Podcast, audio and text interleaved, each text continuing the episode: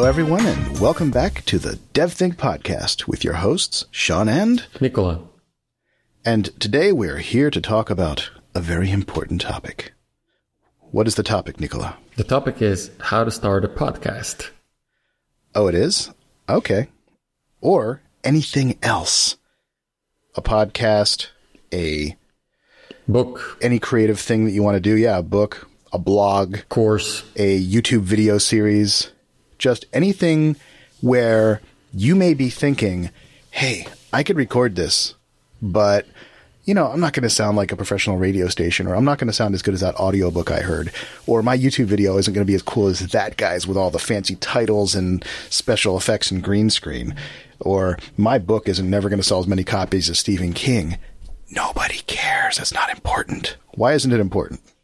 It's not important because the only important thing is that you actually go there and start doing it. And who knows? Actually, believe it or not, people may find out that you're the new king. Or, I mean, long stretch, but maybe. And here's the thing if you don't go and try it, you will never know. And there's this like this theme going on all the time on on this uh, podcast where you know just do it, work your ass out of it, and maybe something will come. And yes, for some, maybe it won't. But here's the thing you should always give your best and actually do it. So, yeah, it's it's not important. It's what is important to you do you. Meaning, do not try to be somebody else because what you have, nobody else does, right? They may be similarities, but what you have is unique. So go do that and use that.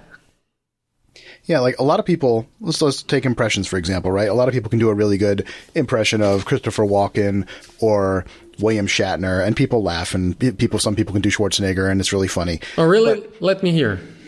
Oh, I, I, I'm not an impressionist. I can't do them. But if I could, let's say I was the very best impersonator in the world of some celebrity, if he dies, they're not going to come find me and say, Hey, we need you to be Arnold Schwarzenegger. It's just not going to happen. Right. So Arnold Schwarzenegger has his role and he has his fans and he has his genres and the things he's known for. Do something different, completely different, slightly different, whatever it is, what you enjoy. Because there are billions of people in the world and they're not all Schwarzenegger fans. They may become your big fans. And if you get enough of them, then that could start your career. But how many is enough, Nicola? Oh, yeah. So uh, I read a blog post somewhere. They calculated, we can link it, I'm going to find it. It's called 1000 True Fans, where the author argues that the only thing that you need to do in order to kind of like make a living with the thing that you're doing is just get 1000 true fans. And what does he mean by this? 1000 true fans? It means uh, sure, you know, you can have 10,000 people that you're following your blog or, you know, whatever. But the 1,000 true fans are those people who, so supposedly, you know, let's say you're a book writer and you just published a new book. Those 2,000 true fans, they will most certainly not even buy, but they're actually pre-order your book because that's how much they like you, care about you. They actually think about of themselves as, you know, Sean supporters. They take pride into that, you know. So if you get to the amount of 1,000 quote unquote true fans, you're done. You know, that's it. You're going to be like set if the Rock, if the Rock came out with a product, more than a thousand people would buy it tomorrow without waiting to read reviews. It's from the Rock, and I love the Rock, so I'm going to buy whatever he does. Exactly. Yes. And this is uh, very related. Um, there's a book called The Tipping Point by Malcolm Gladwell, and there's a whole lot to it. I'm not going to even go into it, but there one of the important um, themes of the book is that for something to take over, for something to become huge and blow up and become very popular, there is a tipping point. There's a point where a certain number of people and a certain amount of energy gets behind something where it becomes unstoppable, unstoppable and explodes. And it sounds like what you're trying to say is that may require that you build a fan base of a thousand people for it to happen, but it can happen. It does happen all the time. Look at people on YouTube like PewDiePie. Okay, let's take that as an example. I don't actually, I've never actually watched his videos, but I get the impression that it's really childish and for kids, and a lot of people think it's stupid. Um, okay, here's the thing.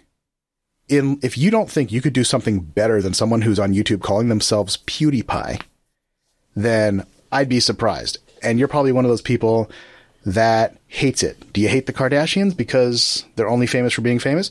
Cool. Do something better than they're doing. You can become famous for a- an actual reason.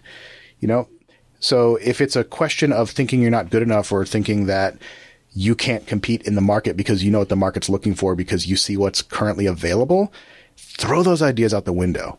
Do something different. People are tired of the same old crap. You know, when they find your work, then they may grab onto it like starving people. So just do it. Exactly. And here's one very important distinction. Uh, sure, you can say, you know, that or that thing sucks. However, then do something about it, as Sean is saying. Because if you just go on and complain, this doesn't work, that doesn't work, nothing works, and you don't do anything about it, well, then you're just plain old complainer, which, and who doesn't do anything. So don't be that kind of guy. Yep, you you know that guy. You all have that friend who, when you're hanging out talking, or when they have had maybe one too many drinks, they tell you how terrible their life is and how it's everyone else's fault, and you know how you feel about them. So, don't be that guy. Awesome. Yeah. So, how to start anything?